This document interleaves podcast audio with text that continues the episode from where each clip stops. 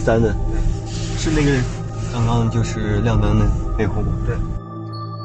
二零一九年二月，扎兰屯市公安局禁毒大队在全市范围内开展了一个专项行动，围绕有前科的吸毒人员进行了重点的梳理和排查。你们要开一个什么颜色的车？是黑色的，黑色轿车。对，黑色的一个一个街。排查的时候，发现了一条很有价值的线索。李某他曾经是一个吸毒前科人员。在二零一六年的时候，他因为吸毒被强制戒毒两年。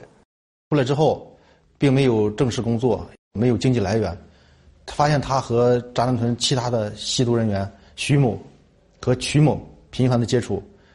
他们约定那个曲海和和李明亮交易是是大约是几点？定的是他们定的晚上八点，李明亮已经在请你往这边走了，已经进小区了。那曲海稍后过来。曲海在屋里，在屋里，他就在屋里了。对对。通过对大量信息进行研判，扎兰屯警方怀疑李某很可能又开始吸毒了。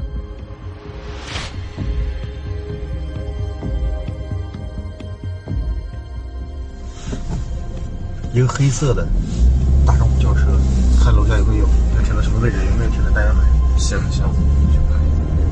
那你先下去看一下，我这车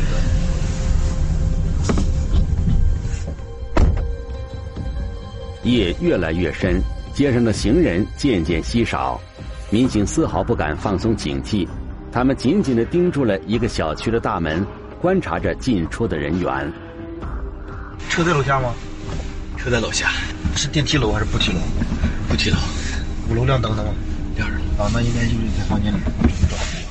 我们本地的缉毒警察，他基本都认识，因为他受过打击，受过我们的打击，所以说我们每天变换不同的服装、不同的车辆对他进行跟踪。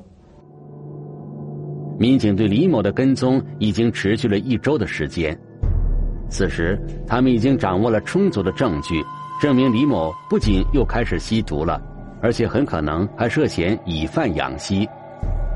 扎兰屯警方决定伺机对李某实施抓捕。对他进行抓捕的时候，他正在和吸毒人员曲某进交易毒品。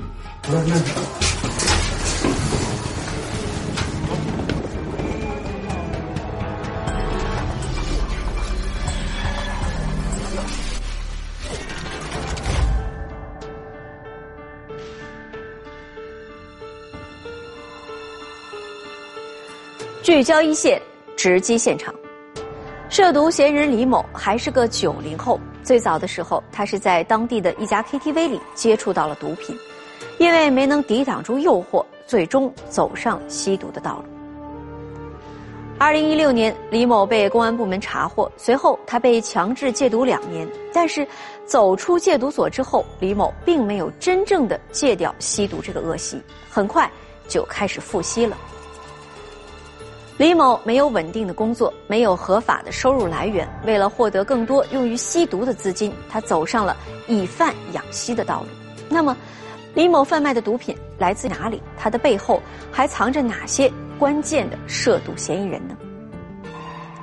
一起进入今天我们关注的事件，了解他的来龙去脉。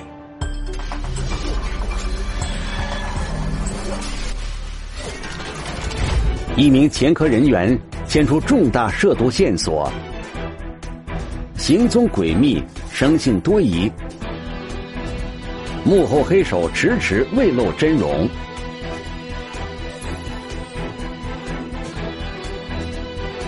跨省追击，潜伏观察，庞大制毒团伙浮出水面。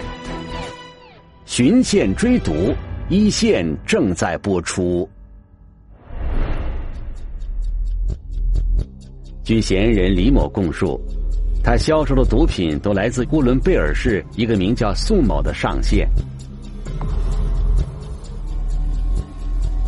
宋某这个人非常狡猾，他从来不一个人去进行毒品交易，而是把这个贩卖毒品的事儿交给下面的人去做。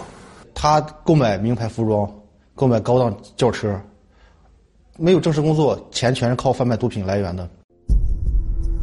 通过侦查，警方初步掌握了宋某涉嫌贩卖毒品的证据。随后，办案民警在宋某经常交易毒品的地方布控，希望能够人赃俱获。但这一次，民警在这里并没有发现宋某，而是看到了一个名叫艾某的人。发现宋某和这个艾某接触特别频繁，我们当时第一时间就发现了这个艾某，而且艾某和人正在交谈。警方前期调查得知，艾某是宋某手下最得力的一个马仔。办案民警决定先控制住艾某，并以此为突破口，找到宋某的踪迹。我们上去盘查的时候，在他身上就发现了贩卖的毒品。抓捕之后，艾某供述，宋某正藏匿在大杨树镇的一个出租屋内。按照艾某的供述，扎兰屯警方很快就找到了宋某，并将他成功抓获。对现场进行搜查的时候，发现了冰毒二百余颗，分十多包藏匿在不同的地方。抓获宋某等五名贩毒人员。鉴于案情重大，扎兰屯市公安局迅速将此案上报呼伦贝尔市公安局。初步的研判呢，感觉这个案件的应该的毒品的量应该是很大。据警方了解。宋某也曾经因为吸食毒品而被强制戒毒过，出来后他不思悔改，为了谋取暴利，最终走上了一条贩毒的不归路。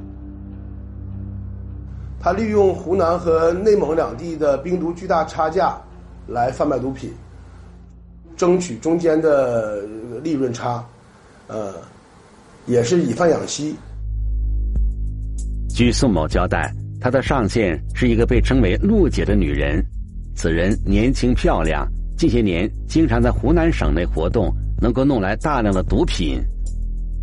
他手里有充足的货源，正在愁没有销售的渠道，但是呢，他们缺乏基本的信任，有宋某又不敢到湖南独自一人去取冰毒，但是并不愿意跟宋某进行直接交易，就委托了之前他们同在。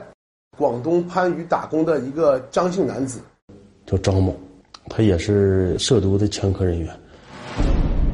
民警调查得知，这个被称为陆姐的女人和宋某、张某多年以前曾经共同在广东打工，他们三人都是在那个时候接触到毒品的。后来因为种种原因，三个人各奔东西，正是毒品又将他们三个人联系在了一起。宋某呢？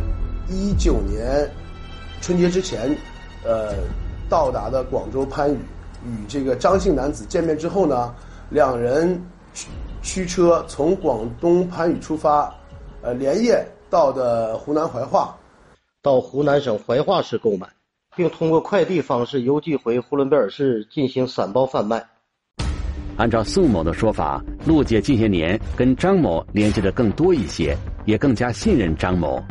如何才能真正查清陆姐的底细？扎兰屯警方决定安排民警赶往广州市番禺区，首先控制住张某。我们在地下车库蹲守他，蹲守他三天，抓的时候是很费劲，负隅顽抗，因为他知道他的所犯罪行。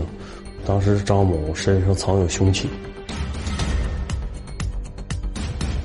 他剧烈的反抗，腰带一个扣就是刀具，正拿出来之后。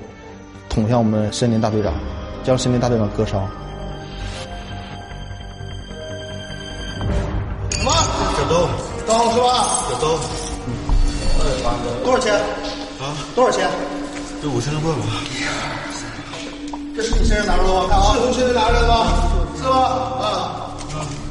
一包？两包。马骨。被控制住之后，张某才如实的向警方交代了他和宋某一起找陆姐购买毒品的全部经过。又领着这个宋某和张某到绰号“大海”这个男子的住宅购买冰毒。当时呢，宋某带了三万块钱，准备从大海这里购买三万块钱的冰毒。在吸毒的过程中尝试冰毒成色时，大海就夸夸其谈的跟宋某说：“我这个病毒成色怎么样？我正在制造毒品。”听到这个线索之后，我们更加格外重视这个这这个案件的这个重要性。经过协调啊，最终确定呼伦贝尔警方与湖南怀化警方成立联合专案组，共同开展工作。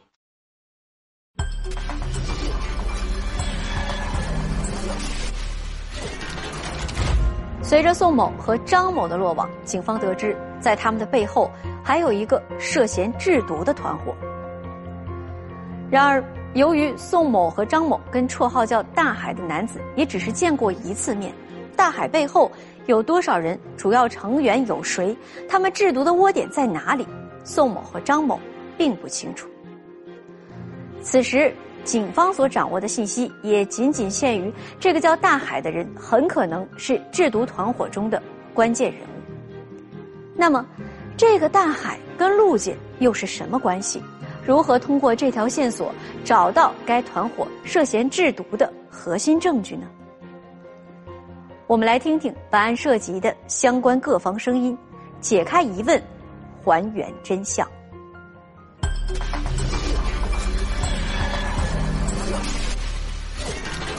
细致查找关键人物踪迹难寻，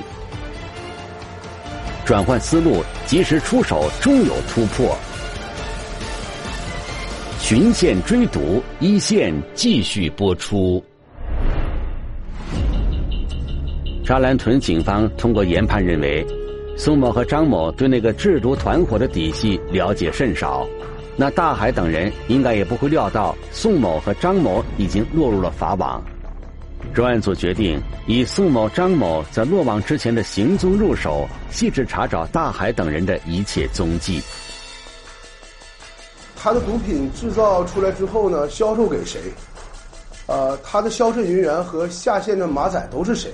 那他的制毒的原材料、制毒的工具在哪里制毒？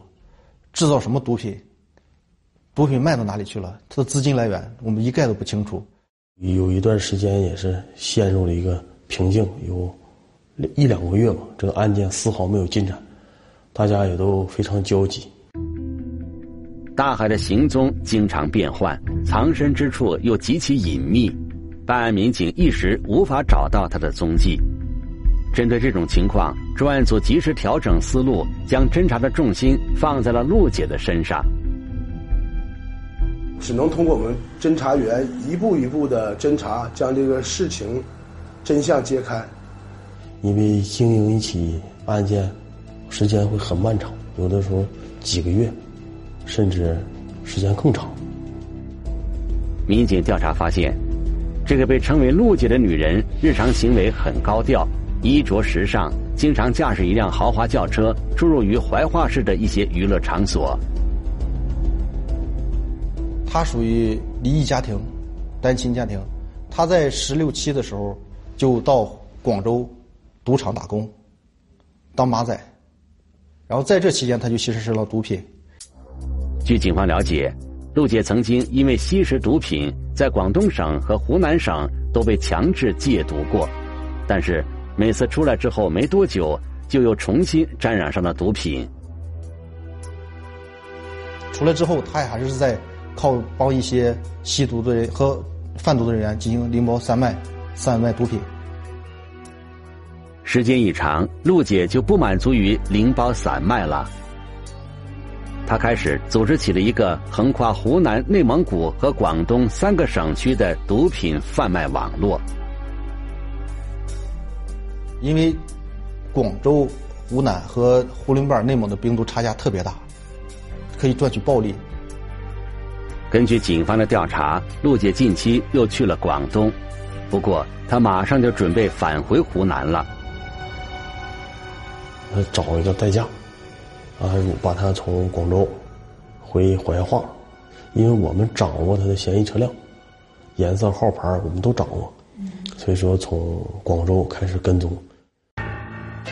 在返回湖南的路上，陆姐起初并没有什么异常，直到车辆快要接近广东、湖南两省交界时，陆姐突然让代驾司机改变了行车路线，驶离了高速。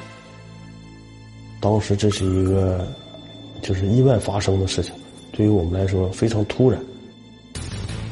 陆姐为什么不走高速了？难道她发现了异常？经过紧急商议，专案组决定立即对她实施抓捕。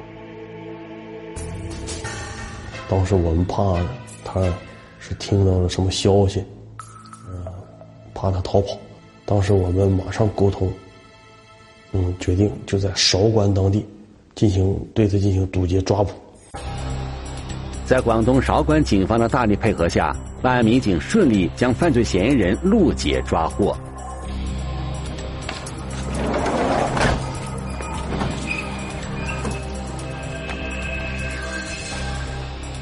陆姐原名张璐，被扎兰屯警方抓获之后，她如实供述了自己贩卖毒品的相关事实，并跟警方证实，大海确实是在制造毒品，他本人贩卖的毒品都是来自这个被称为“大海”的人。这个大海呢，也是一个吸毒前科人员，没有正式工作，他主要特点呢就是夜间活动，白天休息。我们在想，大海既然说制造毒品。那他制造毒品的工具、制造毒品的原材料、制造毒品的地点和制造毒品的人员，他的毒品制造出来之后销售给谁？他的销售人员和下线马仔都是谁？带着这些问题，民警再次审讯了张璐，然而张璐却无法给出令警方满意的答案。他告诉民警，大海为人狡猾，生性多疑。虽然他和大海有着男女朋友的关系。但大海从不带他去实际制毒的地方，他也不了解跟大海一起制毒的同伙都有哪些，他只知道这些同伙中有一名男子姓蒲。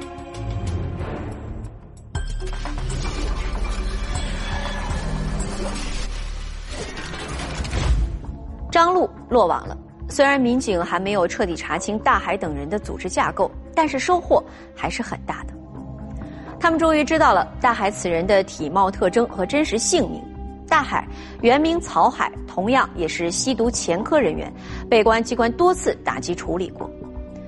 此时，办案民警意识到了一个问题：张璐是曹海的女朋友，那他的落网会不会惊动曹海呢？要知道。曹海是湖南怀化本地人，对当地的交通、地形等情况非常熟悉。而扎兰屯警方远道而来，如果曹海意识到情况不对，彻底隐藏了起来，那么接下来的侦查工作将会是困难重重。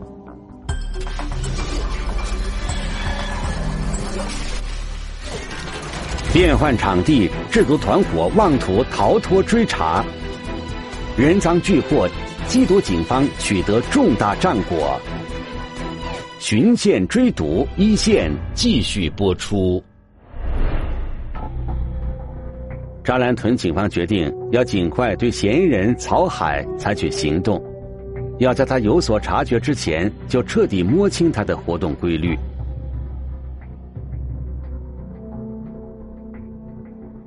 前面车是大海的车吗？是，车牌号是吧？对。现在往哪个方向行驶？他现在往西，西要出城区了，可能要找一个偏僻点的地方。因为当时我们怕惊动了嫌疑人，因为这个案子已经进行完一大半了。因为我们呢，如果要是说疏忽大意，导致的惊动这个嫌疑人，很容易这个案子就很容易前功尽弃。说一声，让他们下一组做准备，咱们先跟上。车里就他自己，看不清啊。好像看到，可能是就他自己，因为我没看到副驾驶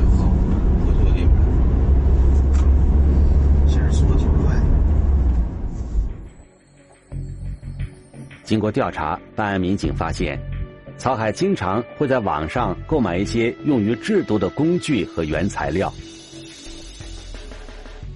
在广州的佛山、四川、内蒙、河南、河北等地购买制毒工具、购买制毒原材料。分不同的快递方式邮寄到不同的地点，将制毒的原材料啊统一集合起来，一起运到这个怀化呃晨曦的这个腊肉厂。咱们先跟一段，跟一段之后让另一个组马上跟上，因为他们那个车是本地牌子，分一级一级。咱这车外地牌的话，跟时间久了，容易的警觉。嗯。你走，先跟上吧，跟上之后看他拐不拐，往山道里拐。转向。这个大海这个人特别狡猾，每次运输原材料的时候呢，他都会在城区绕上一个小时到两个小时，啊，我们车也不敢跟他太近，而且呢，我们还得频繁的去换车辆去跟踪他。这个地区吧，地形非常复杂，是在一个山区。它这个腊肉加工厂呢，位于一个深山里。这个腊肉加工厂的负责人就是蒲某，正是张璐曾经提到的那个曹海的合作伙伴。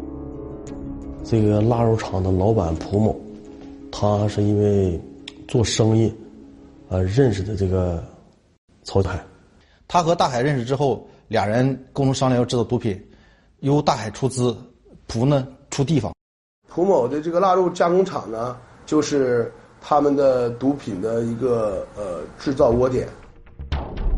虽然民警高度怀疑这个腊肉加工厂就是曹海等人的制毒窝点，但是受制于当地的实际情况，警方无法直接展开证据搜集工作。这个村子非常非常的小，非常非常的小，就是说有外人一来，他们当地村民马上就会有察觉。再一个，我们北方人，北方人的这种体貌特征和他们当地的这个村民体貌特征有明显的区分，是这样的。所以说，当时侦查起来难度特别特别大。无法直接调查，民警决定在周边的村庄寻找村民，从侧面了解相关情况。有村民反映。这家腊肉厂白天确实是在加工腊肉，晚上也会看到里边有灯光，但腊肉厂的所有窗户都遮挡得很严实，他们也不知道里面的人究竟在干什么。不过，村民也指出，这家腊肉厂每天需要加工的腊肉并不多，完全不用白天黑夜连轴转。由此，民警推测，夜间很可能就是这伙人用来生产毒品的时间。他是利用这个腊肉加工厂产生的异味和响动来掩盖自自己制造制造毒品产生那种气味。他只是夜间，等周围的村民都休息之后，他开始生产，大量的使用电，基本生产到三四点钟他就停产了。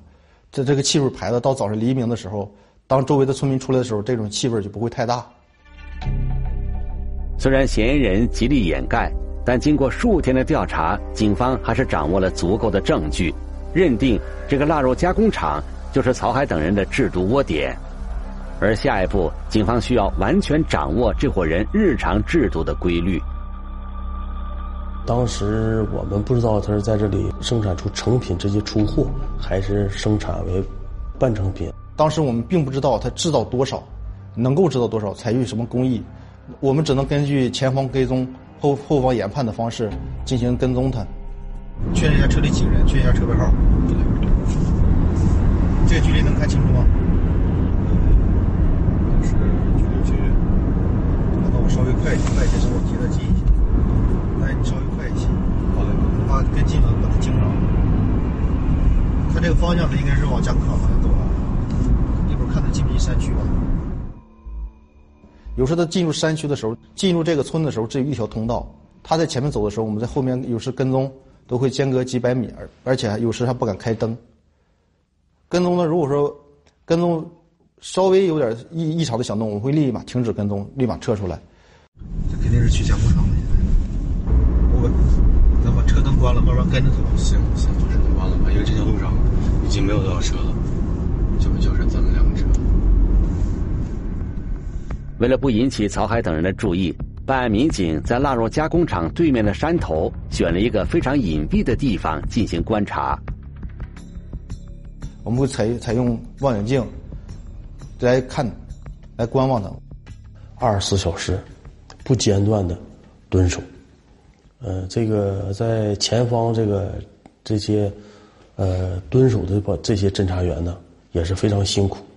呃，半个月吧，没日没夜，因为湖南它的天气夏天非常非常炎热，啊，气候对我们北方人非常不适合，潮湿炎热。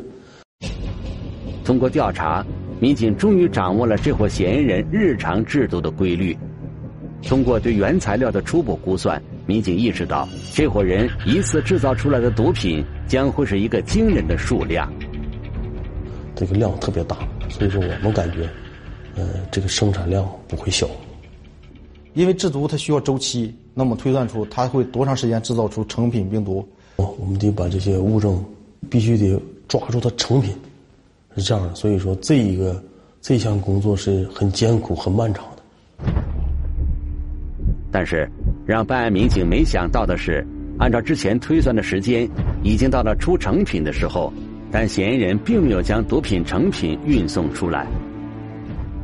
他为了躲避我们这个推算时间，他非常狡猾，他不全部生产出成品毒病毒，他生产出半成品病毒，所以这给我们推算时间又加成了难度，始终掌握不到他是什么时间生产出成品病毒。所以说，在初加工的拉入加工厂，我们就不具备收网的条件。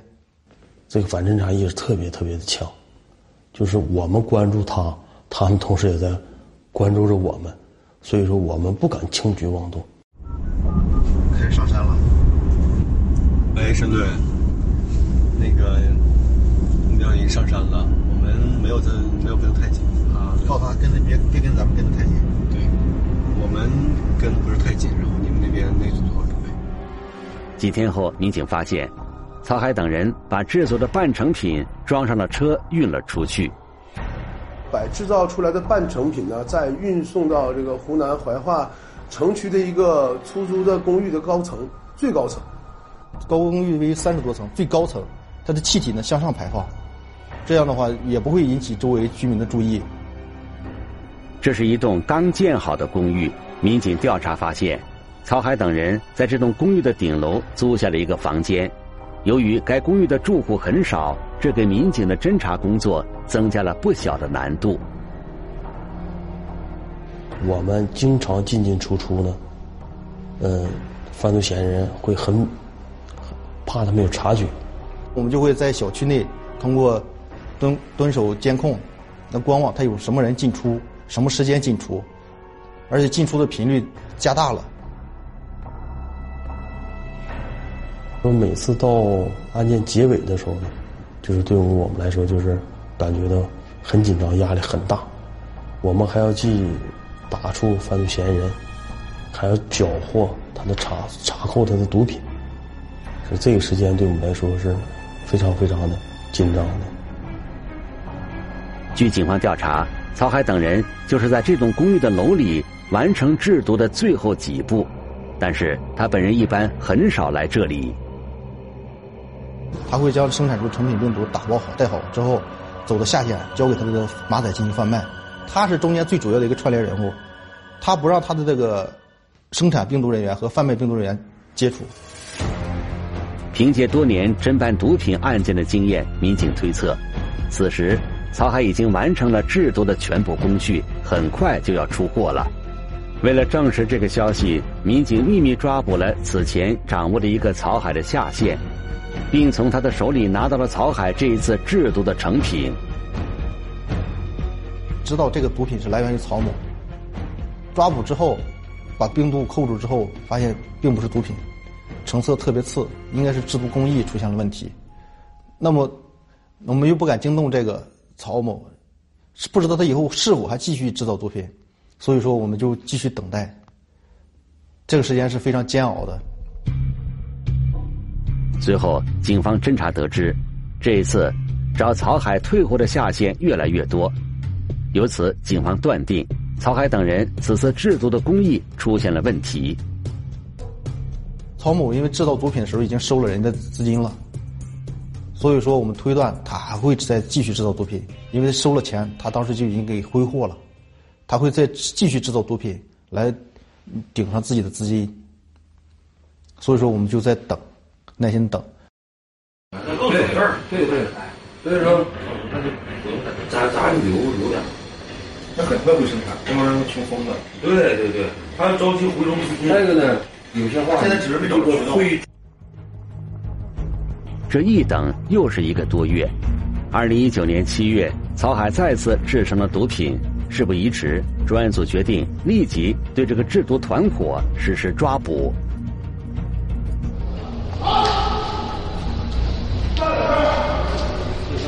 知道点什么？啊？知道点什么？专案组在内蒙古呼伦贝尔市、湖南怀化市、广东广州市等多地对制贩毒团伙成员进行抓捕收网。在当日的晚十一时左右，曹某跟这个制毒师宁某二人出来吃饭的时候，啊，我们对其进行抓捕。呃，成功抓捕之后呢，在曹某的身上，当时也搜出来刀具，也搜出来的冰毒。当时在这个窝点搜查出来这个呃冰毒的成品四点三公斤。是零吗？现在是归零的哦，我先把它放上去。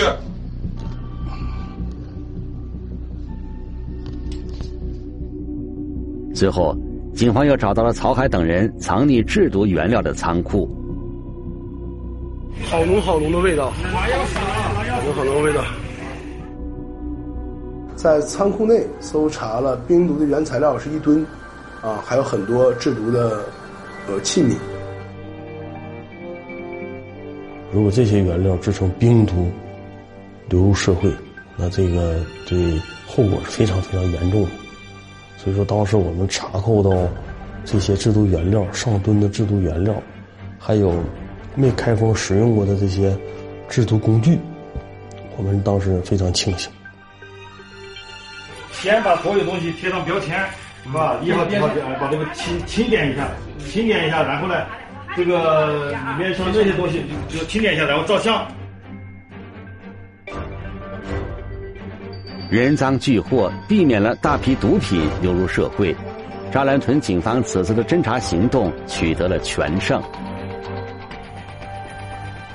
共计抓获制贩毒犯罪嫌疑人二十八人，捣毁制毒窝点和藏毒仓库三处，缴获各类毒品共计二十八点三七公斤，缴获制毒原料一点五吨和大量的制毒仪器设备，成功的摧毁了横跨内蒙古。黑龙江、广东、湖南等地的特大制贩毒犯罪团伙。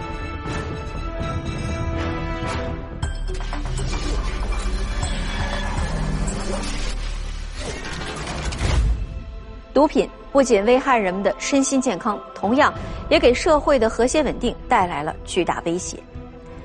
在本案中，我们注意到，所有的嫌疑人都不是初犯，都曾经因为涉毒被打击处理过，被强制戒毒过。但是，他们最终还是没能摆脱毒品的控制，再次走上了毒品犯罪的道路。对于毒品造成的危害，如何从根本上戒除呢？我们来听一听中央民族大学法学院李良副教授的解读。在司法实践中，吸毒、戒毒到再吸毒，这样反复吸毒戒毒的现象是存在的。同时，司法实践中疑犯养吸的现象也是普遍存在的。但是成功戒毒的现象也是存在的。如果从根本上戒除毒品，需要呃具备以下几个条件：第一，呃自己要坚定戒毒的信念，只有自己坚定信念要戒除毒品，才能够彻底的戒除毒瘾；第二，要付出行动。所谓要付出行动，就是要配合戒毒工作人员药物治疗和心理治疗；第三，要有家人的配合。关心和鼓励，有小的进步就要多表扬，这样让戒毒人员有动力和有希望。吸引难戒，毒品的危害远远超出人体的承受极限，不能有任何的侥幸，妄图通过制毒来实现发财致富的梦想，同样也是死。远离毒品，珍爱生命，从根源入手，让毒品犯罪彻底失去存在的空间。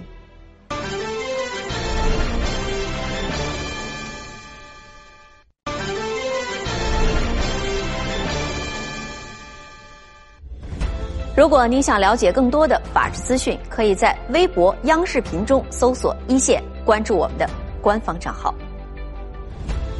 这里是一线，我是陆晨，下期节目再见。